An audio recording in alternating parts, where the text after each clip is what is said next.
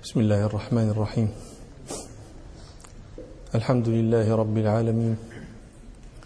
والصلاة والسلام على أشرف الأنبياء والمرسلين. سيدنا محمد وعلى آله وأصحابه أجمعين. نعم. قال عبيد الله رحمه الله وحدثني عن مالك عن مخرمة بن سليمان عن كريب مولى بن عباس أن عبد الله بن عباس أخبره أنه بات ليلة عند ميمونة زوج النبي صلى الله عليه وسلم وهي خالته. قال فاضطجعت في عرض الوسادة واضطجع رسول الله صلى الله عليه وسلم وأهله في طولها فنام رسول الله صلى الله عليه وسلم حتى إذا انتصف الليل أو قبله بقليل وبعده بقليل استيقظ رسول الله صلى الله عليه وسلم فجلس يمسح النوم عن وجهه بيده. ثم قرأ العشر الآيات الخواتم من سورة آل عمران. ثم قام إلى شن معلق فتوضأ منه فأحسن وضوءه. ثم قام يصلي قال ابن عباس فقمت فصنعت مثل ما صنع. ثم ذهبت فقمت إلى جنبه فوضع رسول الله صلى الله عليه وسلم يده اليمنى على رأسي وأخذ بأذن اليمنى يفتلها. فصلى ركعتين ثم ركعتين ثم ركعتين ثم ركعتين ثم ركعتين ثم ركعتين ثم أوتر ثم اضطجع حتى أتاه المؤذن فصلى ركعتين خفيفتين ثم خرج فصلى الصبح. لعل هذا رابع المجالس الذي نخوض فيه في هذا الحديث. وبلغنا قيام ابن عباس إلى جنب النبي صلى الله عليه وسلم. فأخذ رسول الله صلى الله عليه وسلم فوضع النبي صلى الله عليه وسلم يده اليمنى على رأس ابن عباس وأخذ بأذنه يفتلها. هذا فتل الأذن أفعال الصلاة أم من غير أفعال الصلاة؟ والنبي صلى الله عليه وسلم يفعل ذلك وهو يصلي فهذا من الأدلة على على أن العمل القليل الذي هو ليس من جنس أفعال الصلاة لا يبطلها. والناس والعلماء يتساءلون لماذا يفتل النبي صلى الله عليه وسلم أذن ابن عباس؟ عباس يصلي والنبي صلى الله عليه وسلم يصلي فلماذا يأخذ بيده بأذنه يفتلها؟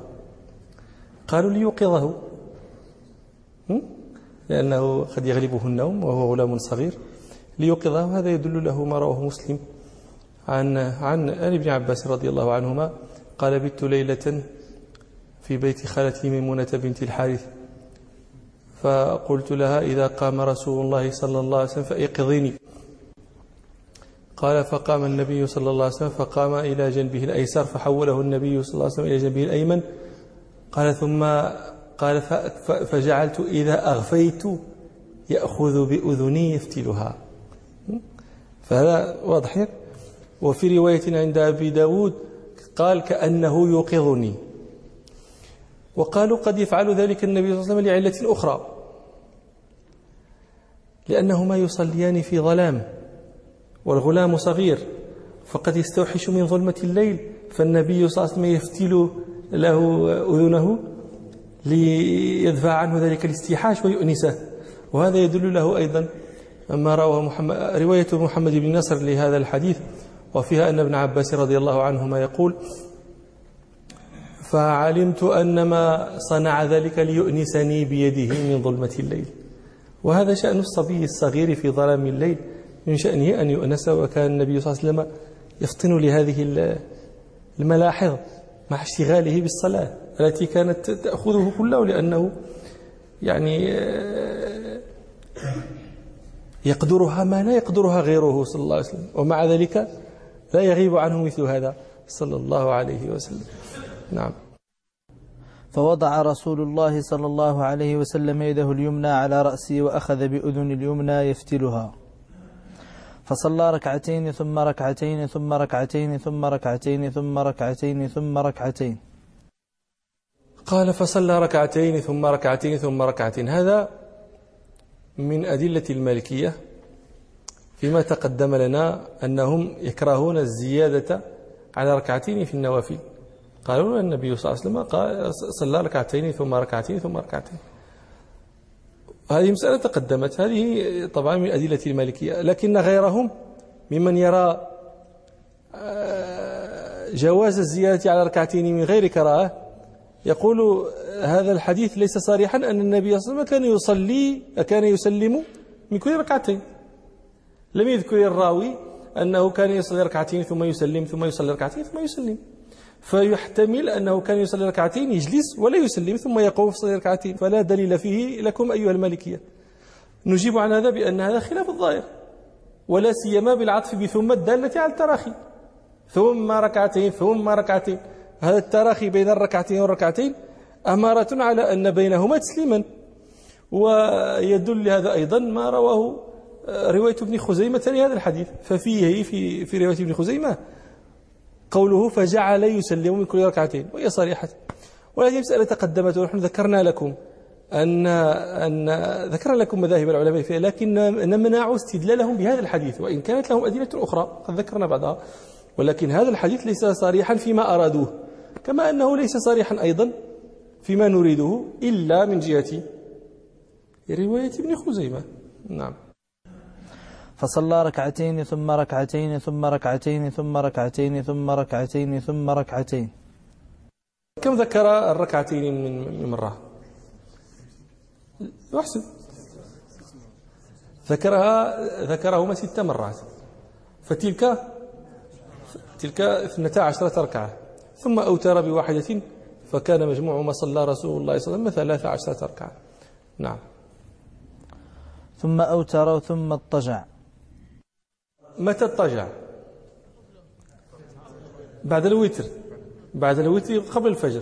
وهذا تقدم لنا وفيه دفع لمن زعم من الأئمة أن مالكا وهم في روايته عن الزهري التي تقدمت. وهذه رواية أخرى عن قيس بن مخرمة وفيها أيضا الضجعة قبل الفجر لا بعده. فهذا كان دفعا للوهم عن مالك رحمه الله وتقدم هذا أيضا. حتى أتاه المؤذن فصلى ركعتين خفيفتين ثم خرج فصلى الصبح. سيأتي الكلام فيما نستقبل إن شاء الله عن قوله فصلى ركعتين خفيفتين.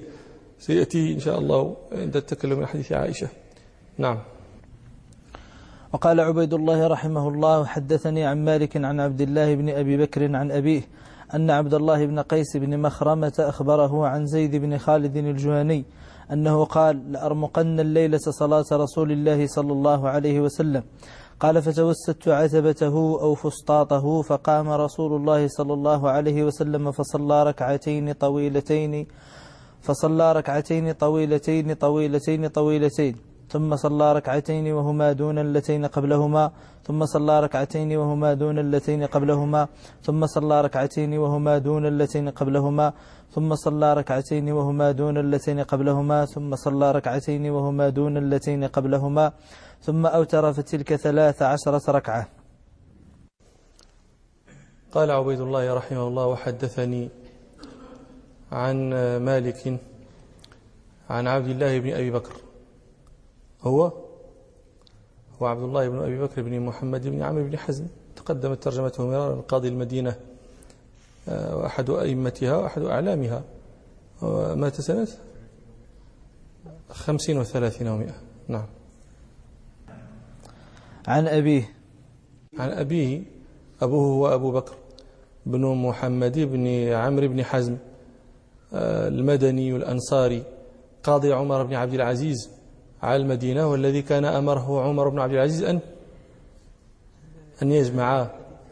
أحسنت. حديث عمرة بنت عبد الرحمن الأنصارية عن عائشة. وكان مالك يقول لم يكن أحد عندنا بالمدينة أعلم بالقضاء من أبي بكر بن عبد الله بن عبد الحزم تقدمت ترجمته أيضا متى سنة؟ عشرين ومئة عشرين ومئة نعم. أن عبد الله بن قيس بن, بن مخرمة. هو عبد الله بن قيس بن مخرمة؟ بن المطلب بن هاشم القرشي آه، المدني. اختلف الناس فيه فمنه فقالوا قالوا هو صحابي. وهذا ذكره آه، ابن شاهين وذكره البغوي وذكره ابن أبي خيثمة. ويدل عليه قول ابن سعد أسلم يوم الفتح. هذا يقتضي أنه صحابي. لكن ذكر البخاري وابن حبان وأبو حاتم الرازي أنه تابعي. وهذا رجحه الحافظ ابن حجر أيضا. ووهم قول ابن سعد إنه أسلم يوم الفتح.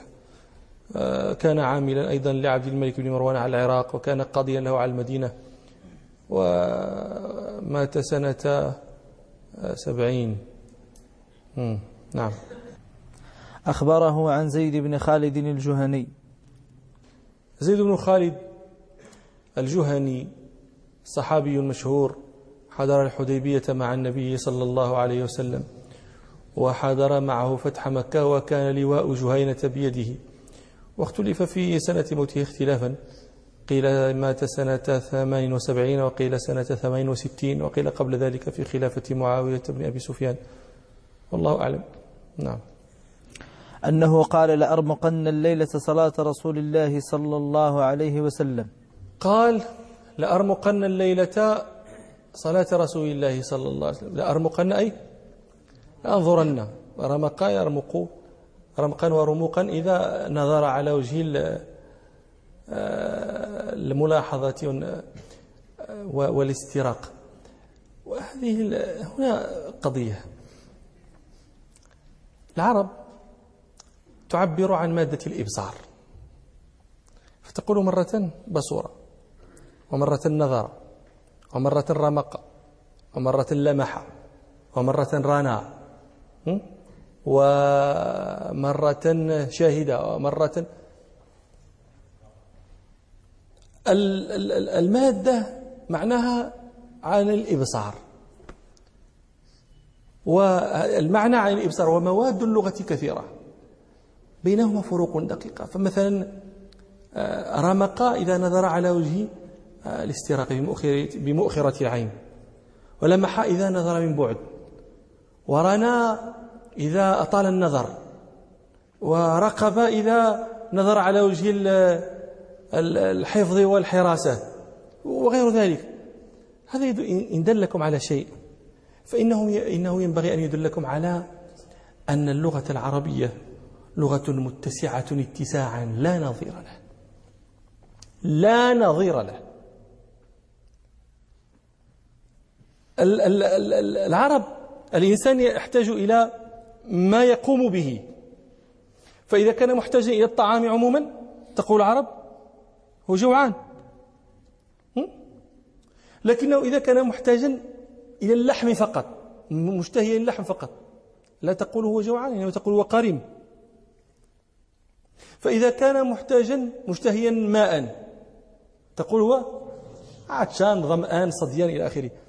لكن إذا كان مشتهيا نوعا من ال من ال من الشراب اللبن مثلا دون غيره لا تقول عطشان.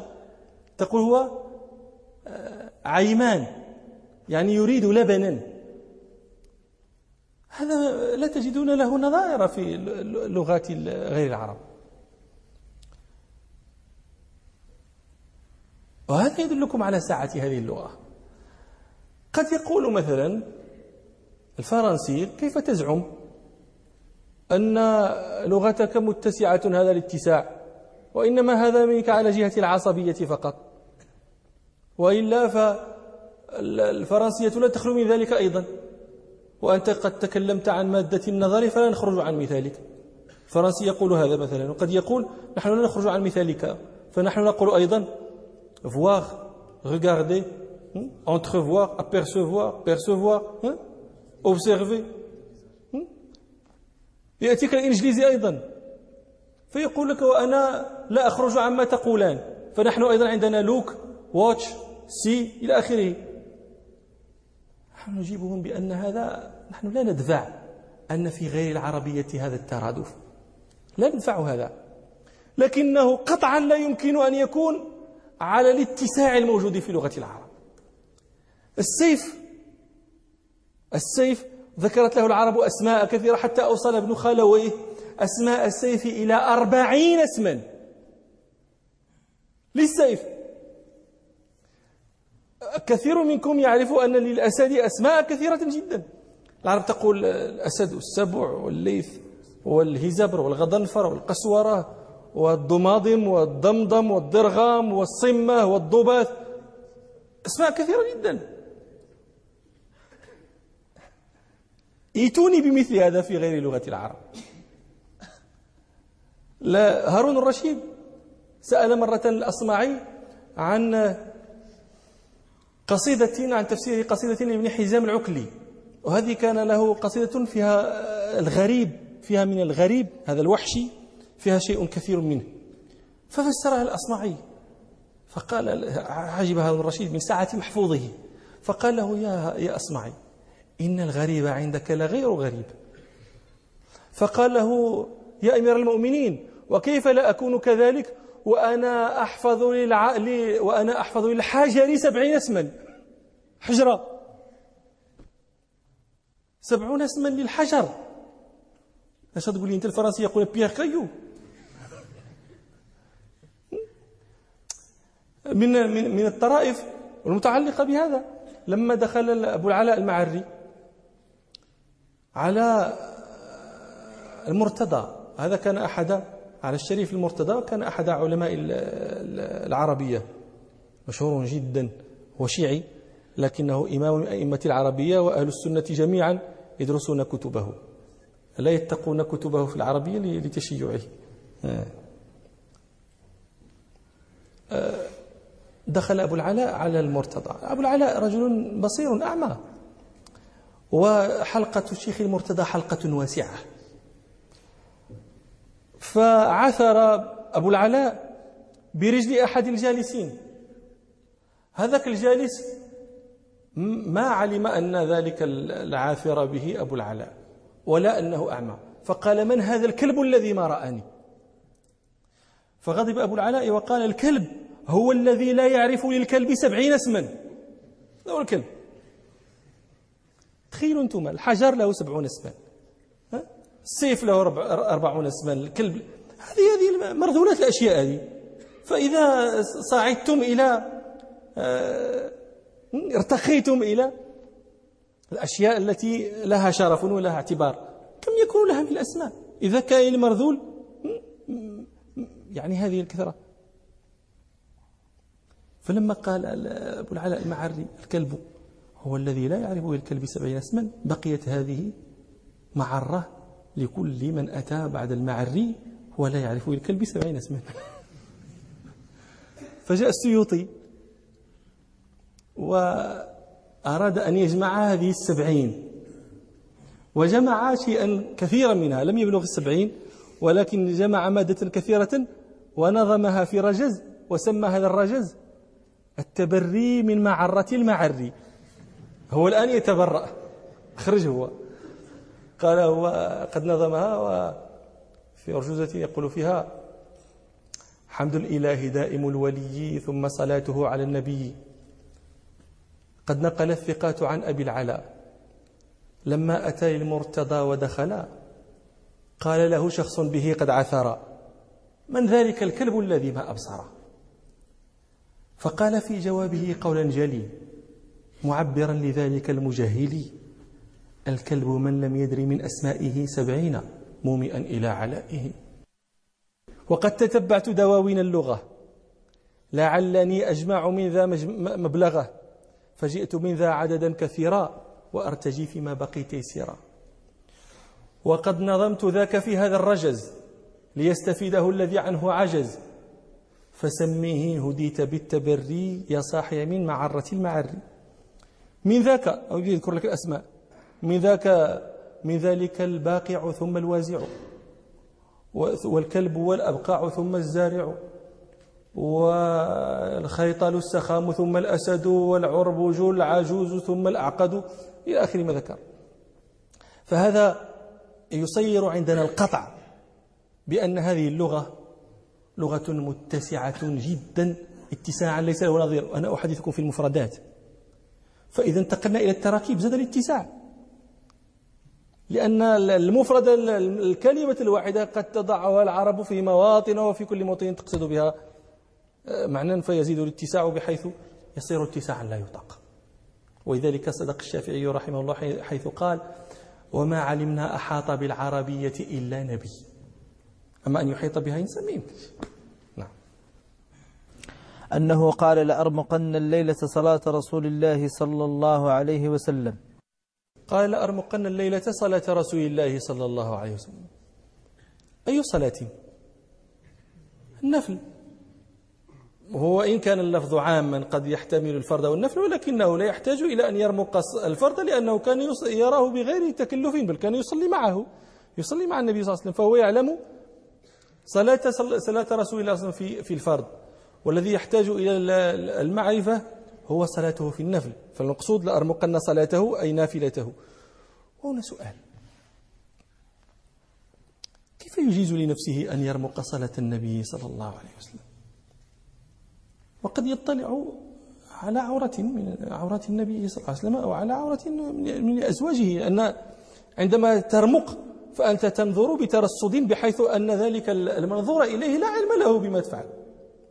فقد ترى منه ما لا يحب منك ما لا يحب أن تراه. وقد ترى من أهله ما لا ينبغي أن تراه. فكيف يجيز الصحابي لنفسه مثل هذا؟ قالوا بعض العلماء يريد أن يجيب عن هذا فقال إنما بدأ في النظر في, في, في, في الرموق لما شرع النبي صلى الله عليه وسلم في الصلاة. فحينئذ انتفت خشية أن يطلع من النبي صلى الله عليه وسلم على ما لا ينبغي. قلنا هذا هذا عندنا فيه نظر هذا الكلام. لماذا؟ لأنه لا تسعف فيه رواية الحديث. لأنه قال هو لأرمقن الليلة صلاة رسول الله فبيت هذا. ثم توسد العتبة. ثم قال فقام رسول يعني قيام النبي صلى الله عليه وسلم لصلاته. أتى عقب نيته هو أن يرمق صلاة النبي صلى الله عليه وسلم. فهذا إذن لا يمكنك أن تقول إنه لم يرمق حتى قام النبي صلى الله عليه وسلم فلا يسعف فيه ولا يساعد عليه الرواية. لكن قد يقال إنه آه، إنه إن النبي صلى الله عليه وسلم كان خارج حجرات الأزواج وحينئذ لا محظور في في أن يرمق. وهذا سيأتي تلميح إليه فيما نستقبله إن شاء الله. نعم. قال فتوسدت عتبته أو فسطاطه. قال فتوسدت عتبته أو فسطاطه. الفسطاط هو البيت من الشعر كالخيمة والبيت من الشعر. حينئذ ما معنى قوله فتوسدت عتبته أو فسطاطه؟ توسد العتبة مفهوم. العتبة تتوسد ولكن كيف يتوسد الفسطاط؟ أتتوسد الخيمات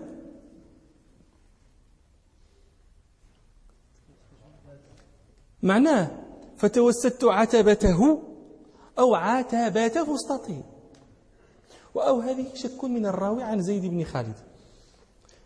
أيه أيهما قال زيد؟ أتوت هل قال توسدت عتبته أو قال توسدت فسطاطه أي عتبة فسطاطه شك من هذا الراوي. والظاهر أنه توسد عتبة الفسطاط. وهذا يدل النبي صلى الله عليه وسلم متى ينام في الفسطاط؟ متى يكون في الفسطاط؟ إذا كان مسافرا. فإذا لم يكن مسافرا فهو ينام في في في في في حجرات الأزواج.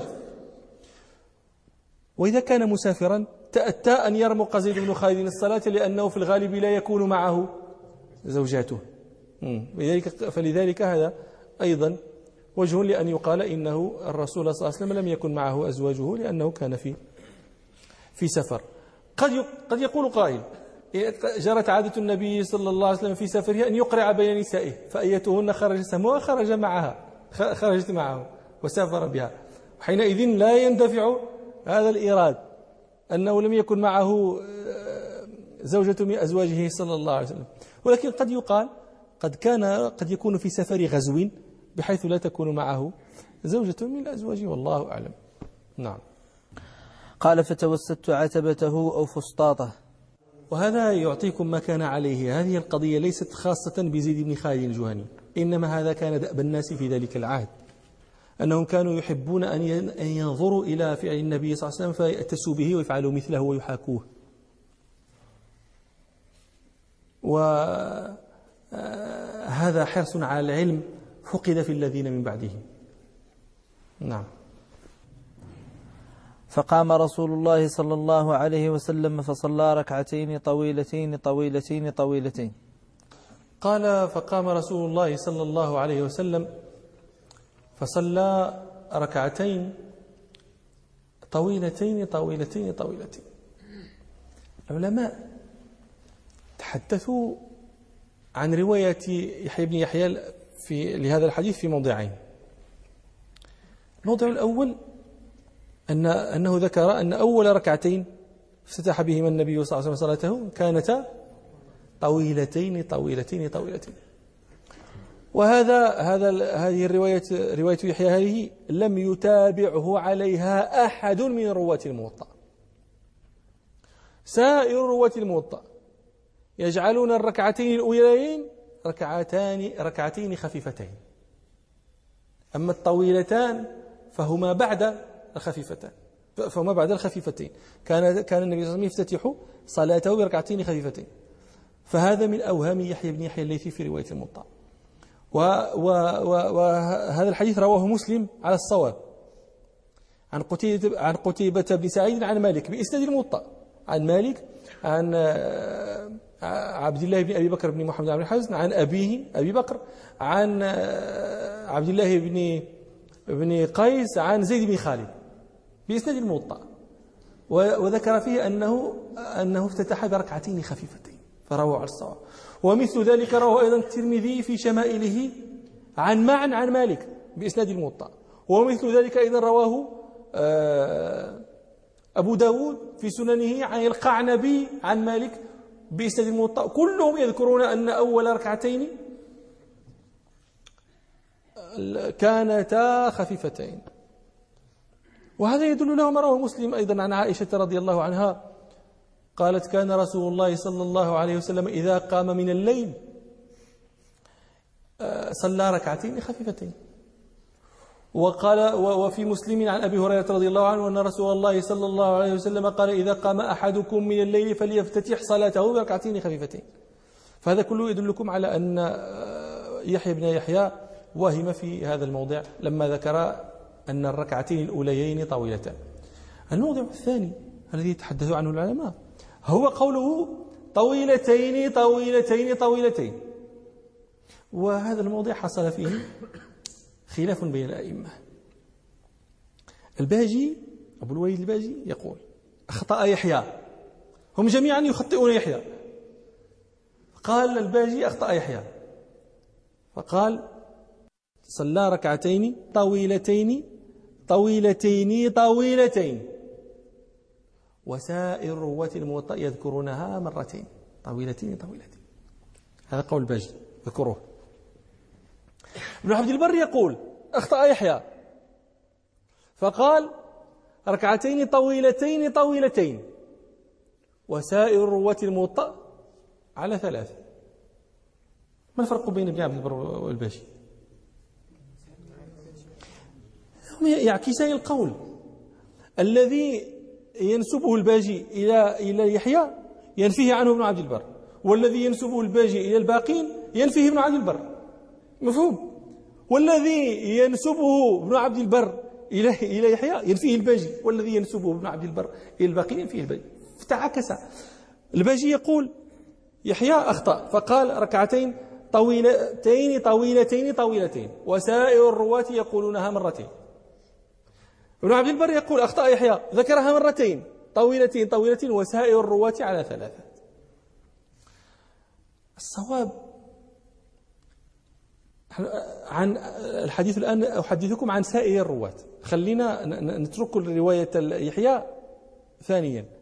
سائر الرواة الصواب قول ابن عبد البر. الباجي ينسب سائر رواة الموطأ إلى رواية طويلتين مرتين. وابن عبد البر يقول يرونها ثلاثا. الصواب ما قاله ابن عبد البر. وأن غير يحيى من رواة الموطأ كلهم يقولون ركعتين طويلتين طويلتين طويلتين. لا مع الباجي لكن القضية الآن في قولي في في رواية يحيى.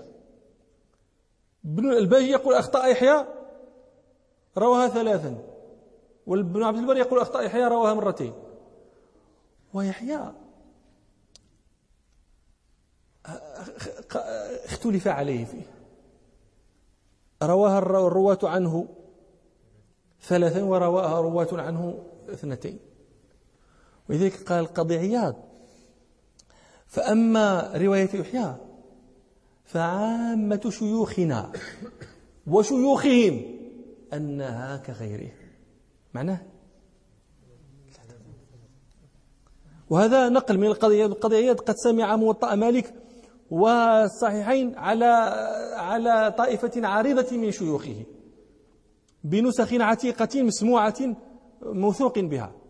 وهو يقول ذلك عن عن شيوخه وعن شيوخ شيوخه عن عامتهم رواية يحيى كرواية غيره. معناه ذكرها ثلاثا. قال ورواه ابن عبد البر من طريق عبيد الله مرتين. فإذا عندما قال ابن عبد البر أخطأ يحيى فذكر طويلته مرتان ذكر طويلتين ذكرها مرتين. فهذا من طريقه هو هكذا مروي هذا مروي عن شيوخه. ولكن رويت عن عن عن يحيى كما عند سائر الرواة ثلاث مرات. فهذا تحقيق القول في هذه المسألة. فاذكروها لأنه قد إذا تقرؤون ما لابن عبد البر وما للباجي وما للزرقاني الذي هو تابع فيه لابن عبد البر. يعني قد تقعون في الحيرة فاذكروا هذا وأن ابن عبد أن أن يحيى روي عنه بالوجهين الحرف الأول. الله أعلم. نعم. ثم صلى ركعتين وهما دون اللتين قبلهما ثم صلى ركعتين وهما دون اللتين قبلهما ثم صلى ركعتين وهما دون اللتين قبلهما ثم صلى ركعتين وهما دون اللتين قبلهما ثم صلى ركعتين وهما دون اللتين قبلهما. أنتم ترون أن ما صلاه رسول الله صلى الله عليه وسلم أولا أطوال مما يليه. وهذا ملحظ استحبه الفقهاء. استنباط يعني آه، انطلاقا من هذا الحديث وما في معناه أن ما يصلى ابتداء من النوافل أطول مما يتلوه. وهذا الملحظ لوحظ أيضا في الفرائض. فقد كان رسول الله صلى الله عليه وسلم يطيل في الركعة الأولى ما لا يطيل في الثانية. ولذلك قال المالكية في فضائل الصلاة والركعة الأولى عن الأخرى أطيل. نعم. ثم أوتر فتلك ثلاث عشرة ركعة. نعم. قال مالك رحمه الله باب الأمر بالوتر. اختلف الفقهاء في حكم الوتر. فالجمهور المالكية والجمهور على أن الوتر مستحب آه، يتأكد استحبابه وأنه ليس بفرض. وذهب الحنفية إلى أن الوتر واجب يأثم من تركه. أما المالكية ف والجمهور فيستدلون بأحاديث منها حديث الباب حديث الذي سيأتي حديث عبادة بن الصامت. وفيه أن رسول الله صلى الله عليه وسلم قال آه، خمس صلوات كتبهن الله على العباد. فهذا ينفي أن يجب غيرها. واستدلوا أيضا بحديث الصحيحين عن ابن عباس رضي الله عنهما أن عن طلحة, عن طلحة بن عبيد الله رضي الله عنهما أنه قال جاء رجل إلى رسول الله صلى الله عليه وسلم من أهل نجد ثائر الرأس يسمع دوي صوته ولا يفقه ما يقول حتى إذا دنا فإذا هو يسأل عن الإسلام. فقال له رسول الله صلى الله عليه وسلم خمس صلوات في اليوم والليلة. فقال له هل علي غيرهن؟ قال لا إلا أن تتطوع. وهذا ينفي أيضا أن يجب غير الصلوات الخمس. واستدلوا على ذلك أيضا بحديث آه، الصحيحين عن أبي ذر رضي الله عنه حديث المعراج. لما فرضت الصلوات خمسين ومكث النبي صلى الله عليه وسلم آه، يراجع ربه حتى سيرها خمسا. فقال ربنا سبحانه هي خمس وهي خمسون لا يبدل القول لدي فدل على أن غير الخمس لا تجب والحاصل أن الأحاديث آه، في أن المفروض من الصلوات هي الخمس كثيرة جدا جدا. وكلها يستدل بها آه، الجمهور في هذا المقام. الحنفية يستدلون بما رواه الإمام أحمد وأبو داود عن بريدة رضي الله عنه أن رسول الله صلى الله عليه وسلم قال الوتر حق فمن, فمن لم يوتر فليس منا فمن لم يوتر فليس منا فمن لم يوتر فليس منا. ويستدلون أيضا بما رواه أبو داود عن علي رضي الله عنه أن رسول الله صلى الله عليه وسلم قال إن الله آه، أوتروا يا أهل القرآن فإن الله وتر يحب الوتر. واستدلوا أيضا بما روى الإمام أحمد وغيره آه، أن رسول الله صلى الله عليه وسلم قال إن الله قد زادكم صلاة وهي الوتر. فقالوا هذه الأحاديث وغيرها مما في معناها يدل على أن الوتر واجب. الجمهور يردون على استدلال الحنفية يقولون هذا هذه الأحاديث تدل قد تدل على الوجوب لو أتت منفردة. لكن لما أتت أحاديث أخرى تدل على أنه لا يجب من الصلوات إلا الصلوات الخمس كل ما قد يدل على الوجوب من هذه الأحاديث ذكرتم فإنما ينصرف إلى الاستحباب إلى شدة الاستحباب تأكيد الاستحباب. وأما قوله صلى الله عليه وسلم الوتر حق. الذي استدلتم به على الوجوب فليس صريحا كلمة حق ليست صريحة في الوجوب. وقد تطلق هذه الكلمة في الشريعة على ما ليس بواجب. يعني مع خلاف بين الفقهاء. مثلا قوله صلى الله عليه وسلم في الصحيحين حق على كل مسلم أن يغتسل كل سبعة أيام يوما. وذكر النبي صلى الله عليه وسلم أن ذلك حق على كل مسلم أن يغتسل كل سبعة أيام يوما. ولا يقال ذلك واجب. فمن مكث عشرة أيام من غير اغتسال لا يقال إنه ترك واجبا وأثم. طبعا هذا على على الخلاف. في اغتسال يوم الجمعة وقد تقدم ذلك. وقال صلى الله عليه وسلم ثلاث حق على كل مسلم الغسل يوم الجمعة والسواك وأن يمس من طيب إن وجد. وليس السواك والطيب واجبين. وقد قيل ثلاث حق. وأما قولهم واستدلالهم بحديثه صلى الله عليه وسلم بقوله صلى الله عليه وسلم يا أهل القرآن أوتروا. قالوا هذا أمر. والأمر يفيد الوجوب. فإننا نقول لهم إن هذا الحديث قرينته على عدم الوجوب في نفسه. قرينته يحملها معه لأن النبي صلى الله عليه وسلم يقول يا أهل القرآن أوتروا وأهل القرآن عرفا. هم حفاظه دون غيرهم. فلو كان هذا الأمر واجبا لما خص به النبي صلى الله عليه وسلم أهل القرآن فقط. ولكان ولكن عاما. فحيث خص به أهل القرآن دل ذلك على أنه ليس بواجب. لكن قد يقال إن أهل القرآن هنا لا يقصد به حفظته وإنما يقصد به كل من آمن به. يا أهل القرآن يا من آمن بالقرآن وصدق به. وهذا حينئذ يكون عاما. يدخل فيه كل المسلمون. يدخل فيه كل المسلمون. كل المسلمين. فالجواب أن الإمام أحمد روى عن علي رضي الله عنه. هذا الحديث في رواية أخرى. يقول فيها علي رضي الله عنه إن الوتر ليس بحتم كصلاتكم المكتوبة وإنما أوتر رسول الله صلى الله عليه وسلم فقال يا أوتروا يا أهل القرآن أوتروا فإن الله يحب الوتر.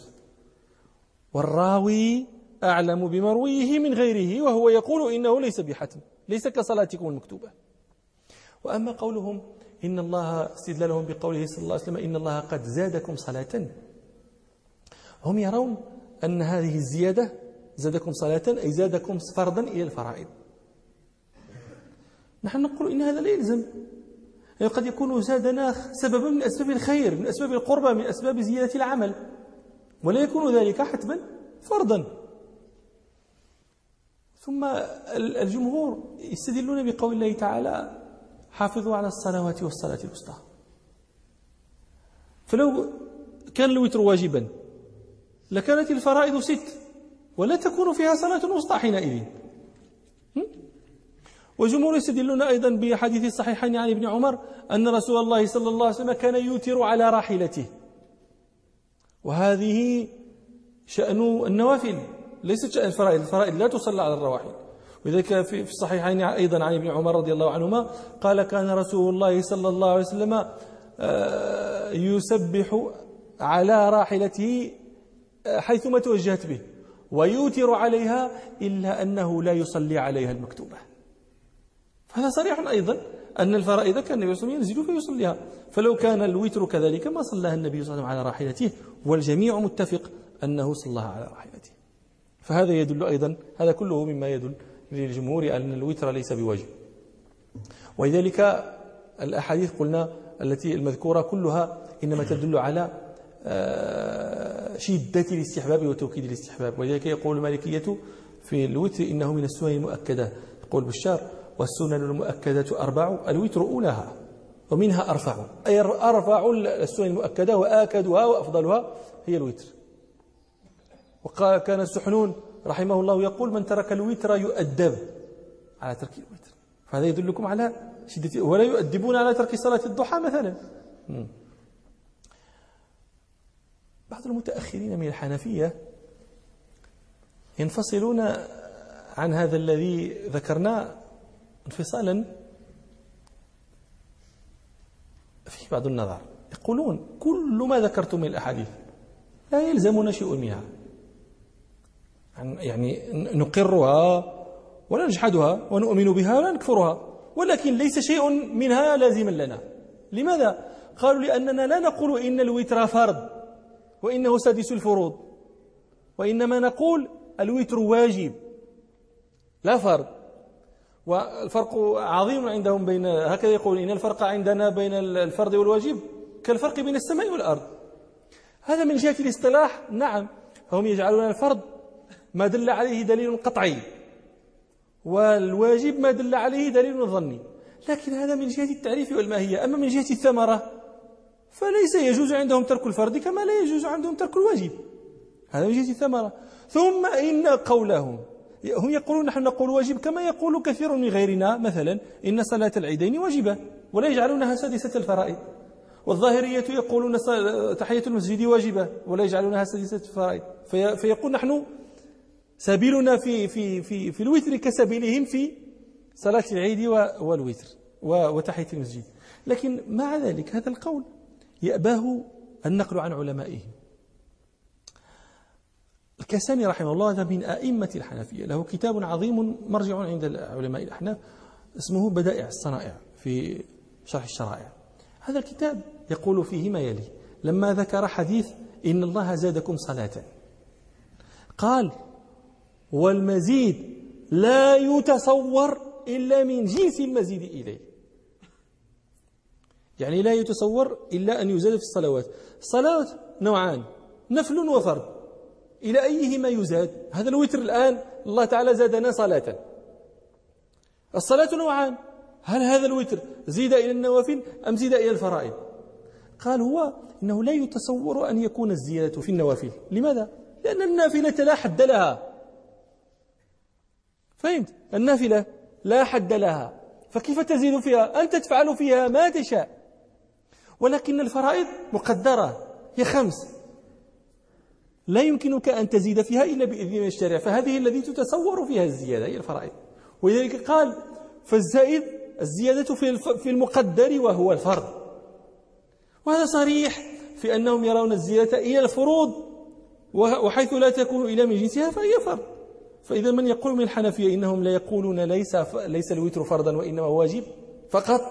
هذا يأباه النقل عنهم أنفسهم عنهم أنفسهم وإلى لقاء آخر إن شاء الله. سبحانك اللهم وبحمدك أشهد أن لا إله إلا أنت أستغفرك وأتوب إليك. والحمد لله رب العالمين.